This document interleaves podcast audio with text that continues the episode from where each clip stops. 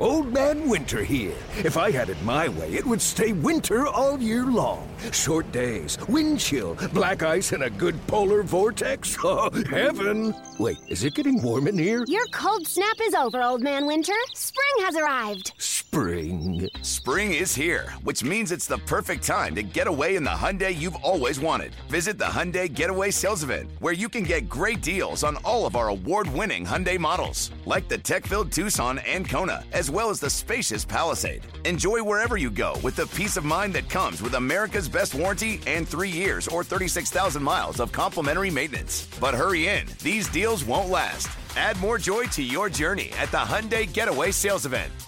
Now get 0% APR or up to 1500 bonus cash on the Hyundai Tucson. Now, during the Hyundai Getaway Sales Event. Offers end soon. Call 562 314 4603 for details.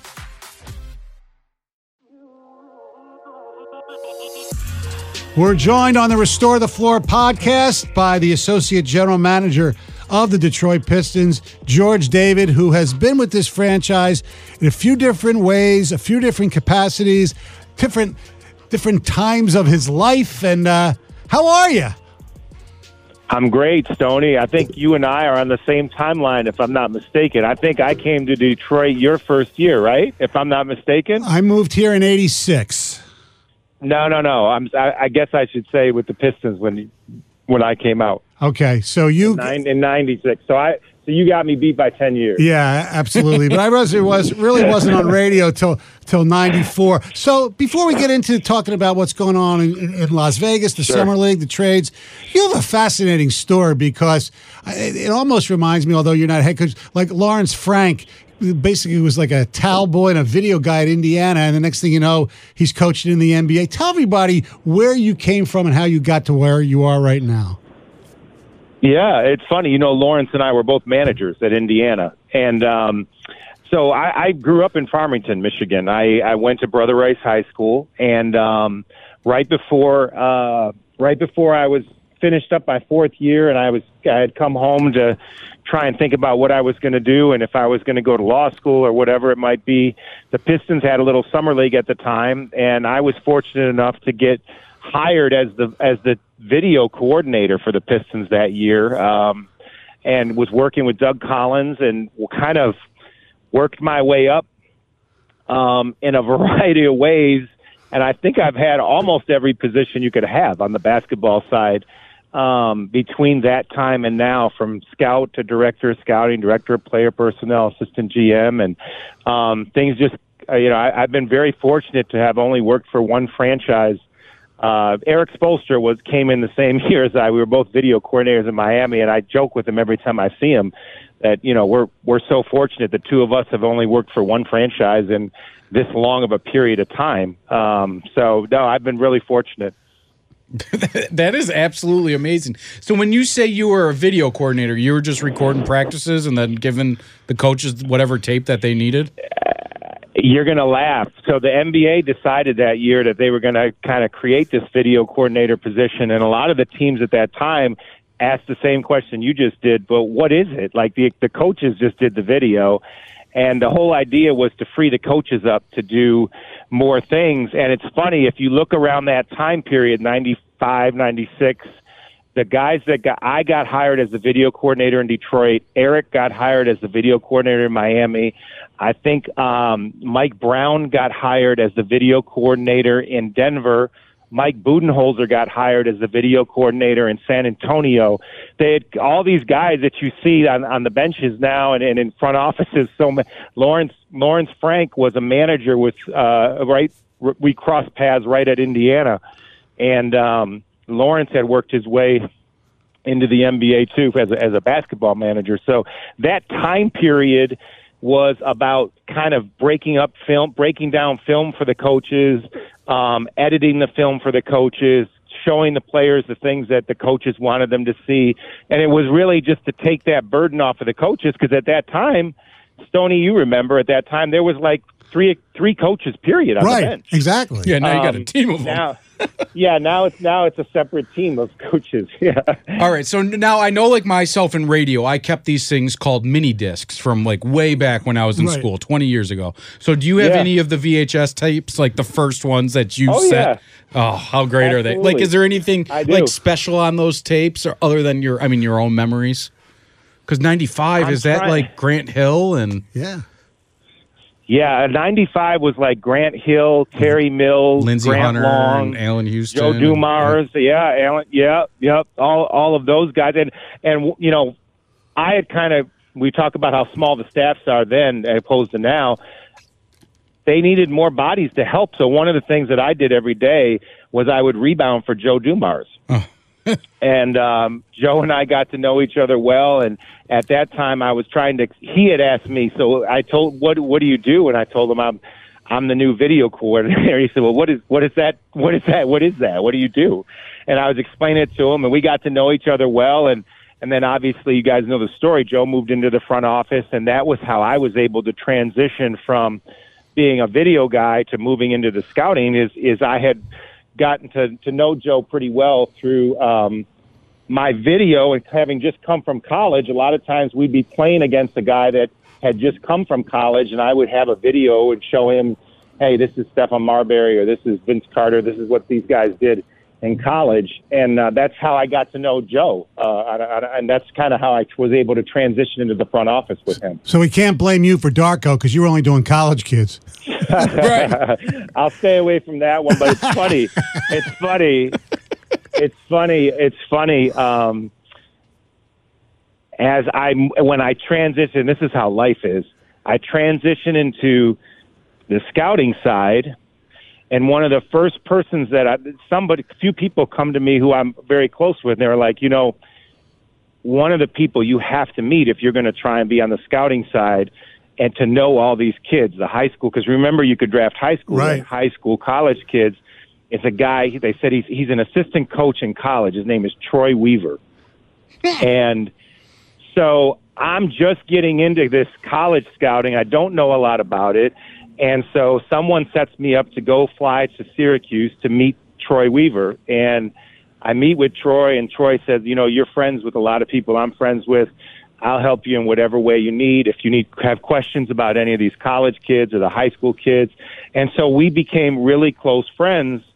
Troy comes into the league as a scout for Utah, and he and I would a lot of times be at the same games together, and I would pick his brain. We'd sit together and watch these games, and 25, 26 years later, 20 some years later, you know, now I'm sitting here working with Troy, and then so that's kind of how life goes. Sometimes it's it's a crazy story. All right, let's get before we get into the actual summer league. You guys made some trans transactions before we get uh, obviously the draft, but uh, Joe Harris and Monte Mo- uh, Morris. Question about Joe Harris. Obviously, he's a great shooter.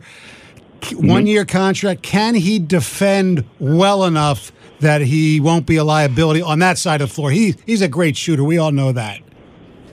Yeah, you know what? I think one of the things you see in the NBA now is if you really pick apart every player, you can you can find three or four liabilities with almost every player. The league has turned into a league of specialists where players can do one thing at such an elite level that um, you kind of deal with whatever indef- deficiencies they have based on how elite that one level is. And I think with Joe, there's two things that we, we're really happy about. One is to not only get somebody who's the shooter that Joe is, but also, and I know you guys have heard this to nausea from Troy uh, in the media, is him as a person and as a veteran. And one of the things that's really important with a team like ours, that's as young as ours, is the veterans that we put with the team. And it's you can have you can have one wrong, and I put in like quotes, wrong vet with with a young team, and it can cause a trickle down that can be a problem. So with Joe, we we're we're so we're not just happy about the shooter that we have in Joe, but we're happy about the veteran that we have with him, and and that's those are the things that for us were were a big part of us um, making that trade.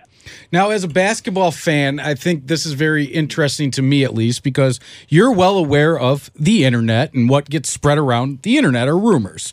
So, as soon as you guys acquire Joe Harris, people instantly started talking about expiring contracts, being able to move them.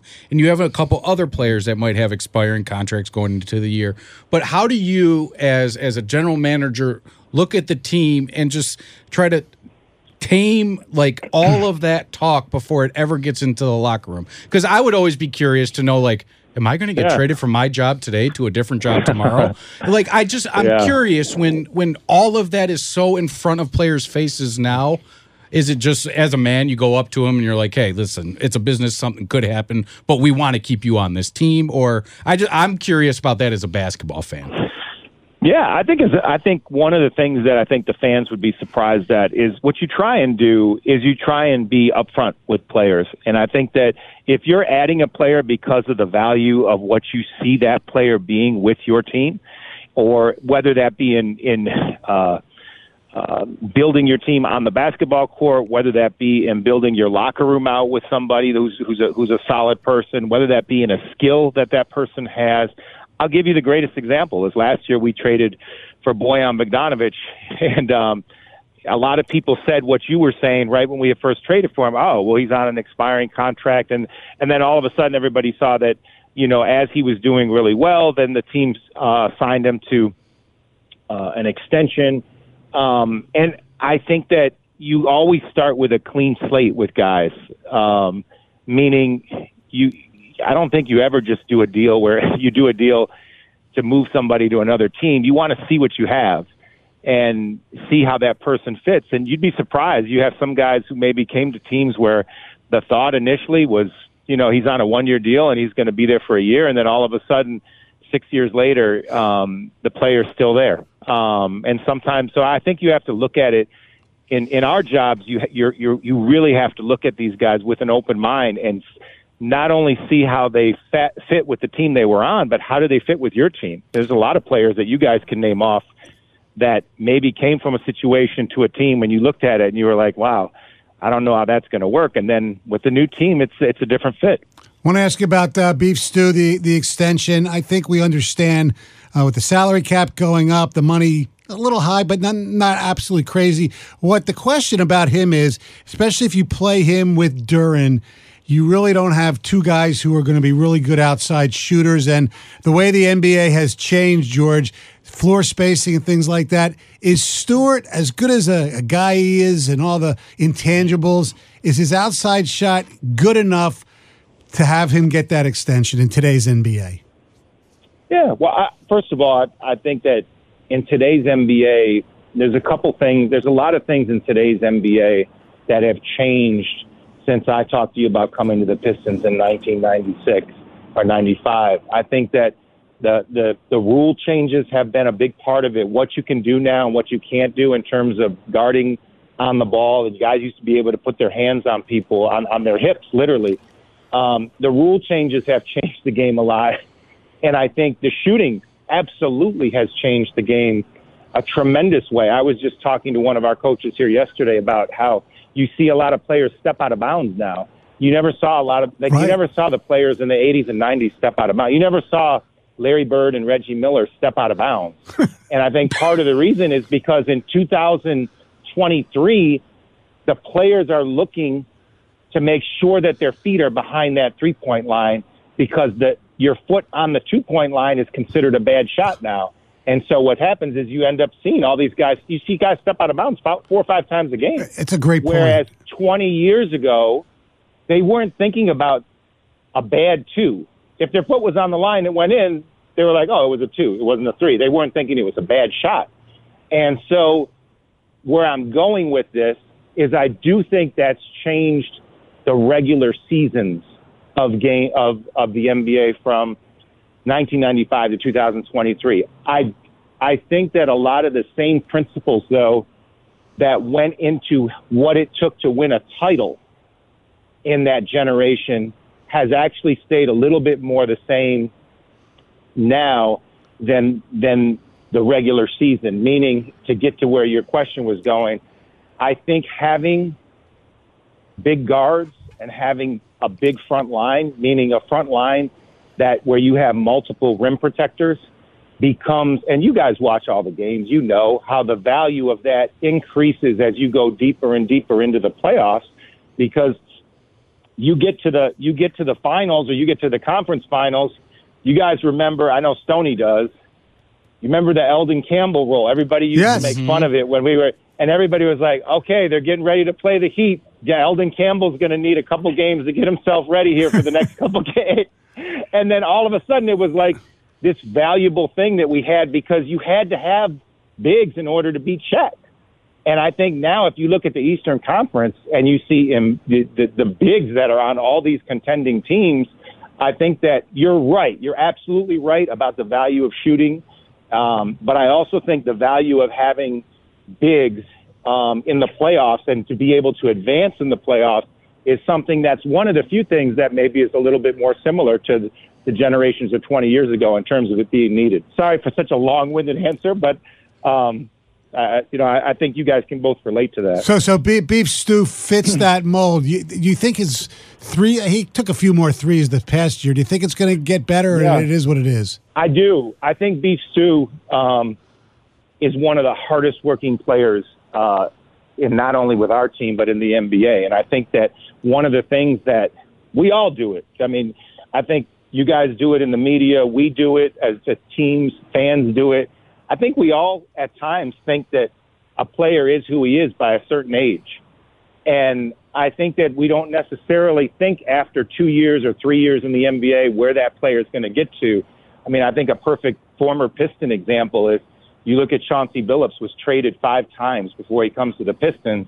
He comes to the Pistons on a very, you know, on a mid-level contract, and then all of a sudden at 26 and above becomes a perennial All-Star and a Finals MVP. So I, I think sometimes and I, I, I use Stu as a great example of someone who I think Stu, I think Stu's just starting in terms of showing what some of the things that he can do and his work ethic, his leadership ethic, and how he embodies um, what Troy, what Monty, what we want our team to be about with the Pistons is all about that. Now, okay, so you entered the NBA around 95, 96, and that is, in my Uh-huh. opinion, the golden era of the big man in the NBA. The David Robinsons, the Akeem Olajuwons, the Shaqs, the Alonzo Mournings, Yeah. everybody that you had talked about. So, what is your philosophy now? Because you you have a team right now that has basically a starting five of big men if you want to go out there and do that. But my question is so Isaiah Stewart, he has the green light to go out there and shoot a three now.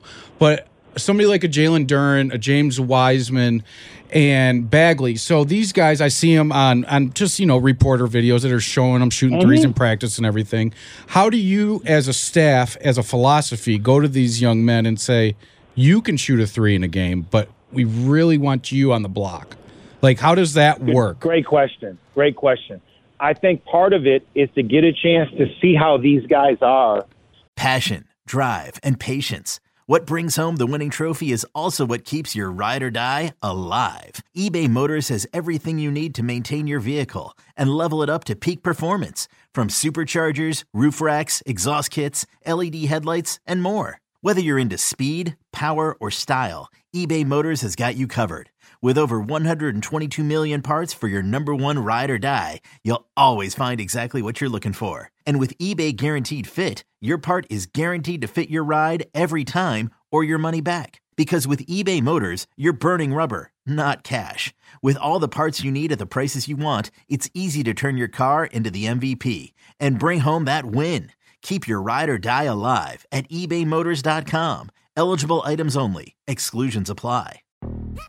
Yo, Trey. Kevin, what's up, man? You know, I've been thinking, what would have happened if the NBA never vetoes the Chris Paul trade to the Lakers and we get CP3 in the same backcourt as Kobe in LA? Well, you get a very happy Jack Nicholson for sure. And the Lakers probably win a bunch more championships. CP3 finally gets a ring or two or three, and the Kardashian empire is forever altered. What did you just say? Hey, everybody, I'm Trey Wingo. And I'm Kevin Frazier, and we're teaming up on a new weekly sports podcast from Wondery, Alternate Routes. As former Sports Center anchors and current sports obsessives, we're consumed by all the what if questions that make being a sports fan so excruciatingly fun. If you're like us, then you also live and die on the fallout from every drop pass. Or play call. Each week on Alternate Routes, we'll take a flashpoint in sports, break down what actually happened, then explore every alternate scenario and the ripple effects it would have caused. Follow Alternate Routes on the Wondery app or wherever you get your podcasts. You can listen early and ad free right now by joining Wondery Plus.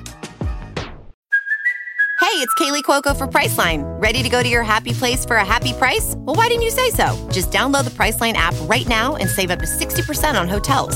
So, whether it's Cousin Kevin's Kazoo concert in Kansas City, go Kevin, or Becky's Bachelorette Bash in Bermuda, you never have to miss a trip ever again. So, download the Priceline app today. Your savings are waiting. Go to your happy place for a happy price. Go to your happy price, Priceline.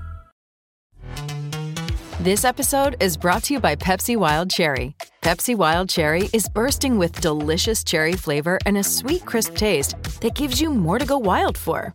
Getting wild may look different these days, but whether it's opting for a solo Friday binge watch or a big night out, everyone can indulge in their wild side with Pepsi Wild Cherry. Also available in Zero Sugar. So grab a Pepsi Wild Cherry and get wild. With this coaching staff and with this group we have together. We have Cade Cunningham coming back to the team, having been out for quite a while last year. But I think you know I give you I'll give you a couple. I continue to use the Piston examples only because of my background with the Pistons. But you think about the examples I gave you with with with Chauncey before he comes to Detroit. You think about Rip Hamilton in Washington. People forget the Rip Hamilton in Washington because it was like a different player when Rip Hamilton comes to Detroit. And I think when you look at some of these guys, and, and when you look at our when a when a player moves from a team to a different team, you want to give it a chance with that new team. And I think when a coach moves, in our case, you know, with Monty Williams coming to the Pistons, you want to kind of make sure that you look at everybody with an open mind instead of, well, we know what we're going to get with this guy because of the past. And I think that's very important that with with a new team that's being put together with a new coach that we we have an open mind with that and, and allow ourselves to see how these guys um, how these guys gel with the new staff and with the with the new environment. And we're excited about that. That's something that's um, with the ages of these players. That's one of the biggest differences you guys will notice from the 1995 to the 2023 era. The ages of these guys are so young, um, and and that's something that we have to make sure that we keep in mind with all of these guys is is where they're at just strictly from an age standpoint. All right, you you, mentioned that. That takes us to summer league uh, with Yeah. Ausar Thompson.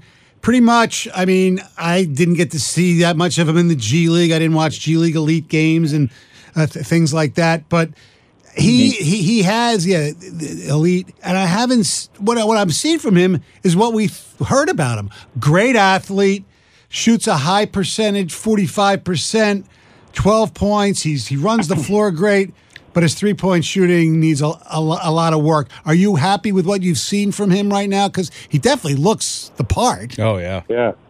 We've been happy with both kids. We've been happy with both uh, with both Ausar and, and Marcus. I, I think that the um, the things that we've seen from them initially, and you think about it, I mean, they've played now uh, three summer league games in their career, and it's it's normal. I think in in 2023, uh, since I'll keep using your guys' analogy of going between the two decades, in 2023, you know, because of social media, because of the, the increase in awareness of these players, there's a quicker judgment um, that's been that becomes made after two to three summer league games. In 1995, after two to three summer league games, I don't even kn- know if you guys knew who did what in the summer league No. in 1995. You were like, "We'll just wait to see what happens in the regular Right. season."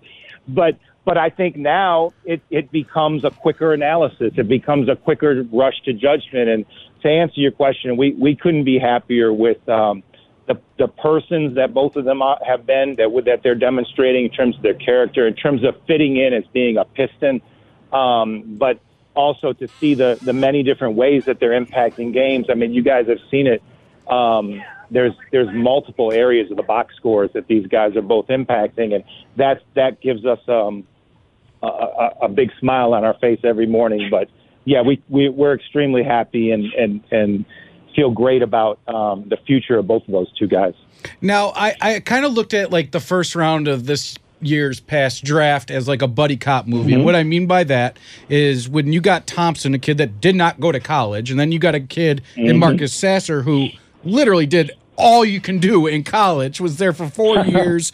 And like how cool is it to see that these two interact? I mean, you everybody probably has seen the Right. highlight by now, the alley oop to the reverse dunk and everything. But to see something like that for kids that have practiced Right. a handful of times together, playing in a handful of games. But is it cool to see that these kids have a bond, or how is that working with them? extremely cool. I think that you know now uh, in this generation, when a player goes to school for four years, the first thing people say is, "Well, is he too old? Like, is he going to be?" and and and then once you get a player who's played four years.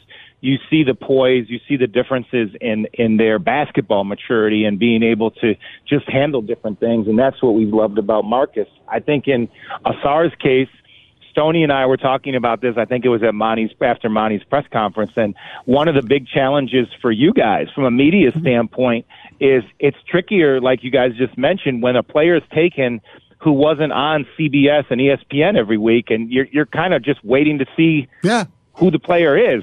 Um, but from our standpoint, I compare it a little bit, a little bit to the international scene, like when when you had to go over and watch, say, a Giannis, or when you had to go over and watch some of those players play, and they weren't necessarily on the same set of rules, and and and they're playing against thirty year old guys in Europe, and you're trying to quantify all these different things um, that are not the case in college, but you still have to be able to hopefully recognize the talent, whether they're in Greece or whether they're at OTE or whether they're with the Ignite or whether they're in college. And frankly, that's that's part of the newer the new challenge that challenge that is that is there now in the drafts in 2023. So yeah, it's a great question. The, the camaraderie on the floor and also off the floor between the, the rookies and the veterans, even though the Yeah. veterans are not exactly old guys with Ivey and, and Duren and Wiseman playing, Right, and, right. and and Cade is and, and Beef Stewart there. How's that working out? That's been great. It's been great. I think, um, as you guys saw in some of the summer league games, the veterans being there in the stands, um, pulling for them and cheering for them. Um, you're right. I mean, our our veterans now would have been young puppies on the 95, 96, 97 era. So it's a little bit of like a, a churning the tables a little bit on it, but um, it's one of the things you guys heard Troy say this at the press conference for Monty, where he, one of the things he told Monty was that he would put our locker room up with any locker room in the league. And I know Monty mentioned at the press conference he had he had never really heard somebody say that about about a team, and um, I think that it goes to you know the the camaraderie that we have with this group, um, with the with the younger players and the older players, is something that we believe is going to be a big part of um, the restoration that you hear us talk about a lot. All right. So I'm also really curious about how this internal discussion happens. So the first game, Ivey, Duren, Wiseman, they play in summer league, and then they don't play after that going forward. So my question is, do you guys sit on your hands during that game, like? Please don't let anything happen to these young men while this is going on. Like, how does that discussion happen? That that you want these kids to play, and I understand that you want them to play to get used to each other, but then a week later you're like i do not want these kids out there playing like how does that work with you guys as, as general managers to coaches that haven't seen them play to all of that You want the truth? yes You just you just you want them to play, and you you you love the fact that they want to play. First of all, because you get a chance to see a glimpse of um, your new rookies playing with some guys that they're going to be playing against with next year. That that's the whole that's the part of it that you love. On the other part that you talk about, you we try and block that out and put it into an area of our mind that doesn't even that you don't think about because if you think too much about it, it's gonna it's gonna uh, occupy too much space in your mind. So the the truth is, you try and just focus on on hey, th- this is a great opportunity for us to see these guys um, have a, a game or two against uh, a game or two with the guys that they're going to play with next year and and value that. The other part that you talked about, if you want to know the truth, we try and stay try and clear our mind from even thinking about that. Uh, uh, quickly, I want to ask you about a few guys in the summer league who are not on your Yeah. team, and like we said, you can't make you know rash judgments after two or three games. But I'm curious what you think so far of obviously Wembanyama, Cam Whitmore, who was a popular guy here. People wanted the Pistons Yeah. to get him, and Amani Bates. Yeah, no, I, I think first of all, I have to be careful. As you guys know, I, I can't really talk too much about Yeah. other teams' players. That's true. But but but um, so I, I'm I'm not trying to dodge your question, but I'm also making sure that I don't get all of us. Well, you guys can't get in trouble. I can get in trouble, so I have to make sure that I don't get. Were in you trouble on that impressed by the very tall French kid that plays for the Spurs? I would I would just I would just say that I'm think that this draft class, especially at the top of this draft class, is going to end up being very impressive when the dust settles. That's as that's as far as I can go for you guys. All right, I, I don't mind that. No, okay, but can you can you answer this? Okay, so you're watching a summer league team, and obviously you're watching the Yeah. guys on your team. You know who's on your team. You know what they're bringing. Essentially, how much are you watching the other team to say maybe I could use that guy, that guy, that guy down the road, or when the season no, starts? that's a it's a great question. I, I think that you know. You're not getting arrested, first, are you? um, no, no, no, no. I'm just standing outside here. Um, I think that when a player gets drafted by any team, like we spend so many hours, guys, on going back and forth on different ideas and players and our thoughts on these players. When you finally see them in summer league play like those first two or three games, and I'm talking about players on other teams, you there's absolutely a feeling to yourself on, yep, that's what I thought it was going to be, or wow, I, I, I, I'm really surprised. Like I didn't see this coming, and and I think we all do that. You can have the best experts in the world, um, and and we all do that with all of the players. I think there's like a a two or three game thing where you look at them and they either were what you thought they would be or, or they're not. And I think it goes that way with the fans, with you guys, with, and with the media as well. Like some of those names that you guys mentioned, I think that you guys look watch those first couple summer league games and you say to yourself, okay, yeah, or, or you say to yourself, boy, I don't know. And and I think that that that goes with everyone, not just the team personnel. I think it goes with the media. I think it goes with the fans. I think it goes with everyone. Uh, final couple of things. Uh, going forward, would it be fair to say that, without mentioning names, can you go into the season with those four big guys? Is that too many guys at that size to play big? And the other person everybody is always asking about is is Killian. Yeah, no, I, I'm going to go back to what I said before. Is one of the things that I know Monty and Troy really want to do is get a look at these guys together with this team, with this coach, and I think that that's a really important um, layer to where we go next. And I think one of the worst things you can do is to kind of at this point on what where are we July 12th is to or July 13th is to sit here and try to predetermine that. So I'm not trying to dodge the Right. question. I'm actually trying to tell you that's that's honestly how how we try to look at it. Um, you know, going into the season is, is to look at it with a clean slate and, and try and see where each guy, how each guy is, um, you know, with Monty and with his staff. I'm sure everybody that wears red, white, and blue um, in Detroit is thinking the same thing I am. But for the fans, Uh-huh. how healthy is Cade Cunningham right now going into the season? I know that that is the cog that's going to make everything go, but is he going to be 100% ready to go preseason? Yeah, Cade's Cade's really Cade's coming along exactly where the doctors expect him to be at this point. We've been really, really pleased with his progress and and where he's been in terms of meeting all the markers that he's needed to meet. So as as of right now, knock on wood, everything is going you know as we had anticipated it would be going. I know he's been it's been really exciting for him to see the growth in his you know his rehab in terms of what he was been able to do from just being able to stand still shoot to then moving shooting off the move to then being able to do some one on one and two on two and three on three and I think the fact that one of the things that he he chose to do which I think is a re- what has turned out to be one of the best decisions he could have ever made is to be able to have it done when he did to give him this long runway to get himself back in time, you know, to be to be ready for this next upcoming season. So no, he, everything is on track with Cade, and, and, we're really excited about where he's at. All right, last thing, full circle. We started you talking about, you know, you started out at, at Indiana. Give me your favorite mm-hmm. or uh, Knight story that would make us maybe laugh or something that even we didn't the even favorite, realize. Favorite Knight story? Yeah. I'll tell you. Um, let me give me two seconds and let me think here. Um, my favorite Knight story is probably we had lost to Butler the the very first game of the ninety I think it was the ninety four season up at Butler.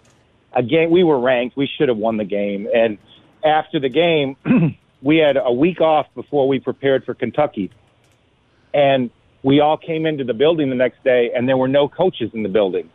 And we were told that night, Coach Knight had said that we were so bad in that loss that we didn't deserve to have coaches this week for the Kentucky game. so we were all waiting to see what was going to happen. Surely they're going to be coaches coming up in the next Tuesday, Wednesday practice. Well, Tuesday there's no coaches. By Wednesday, the players are saying to the managers like, "What should we do?" So as a manager, myself and a couple others, we went back, called the assistant coaches, and they said, "You guys are going to need to figure something out because Coach Knight isn't having us coach the team this week. so we start putting these drills together, and the players put their own drills together, and we watch film together. And I imagine this now in 2023. And um, we get to Friday, the game's at the Hoosier Dome. We bus up to the game, and there's no Coach Knight. And we get to the game, and finally he comes into the locker room and he basically says, I hope you put a good game plan together because we really need to win this game against Kentucky. And we end up demolishing Kentucky in that game. I don't remember the final score. Damon Bailey had an incredible game in that game. but I can just remember it was 96 to 84 just to let you know the score of the game.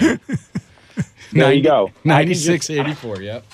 The backstory to that score on that game is that the players basically coached themselves that entire week uh, and prep themselves to get ready for that game. And after that, everything was back to normal. But that's probably one of my the ones that I can remember the most. Well, George, uh, we thank you for your time. I know we went a little longer than we uh, we promised, but uh, we appreciate it. Enjoy the rest of Las Vegas.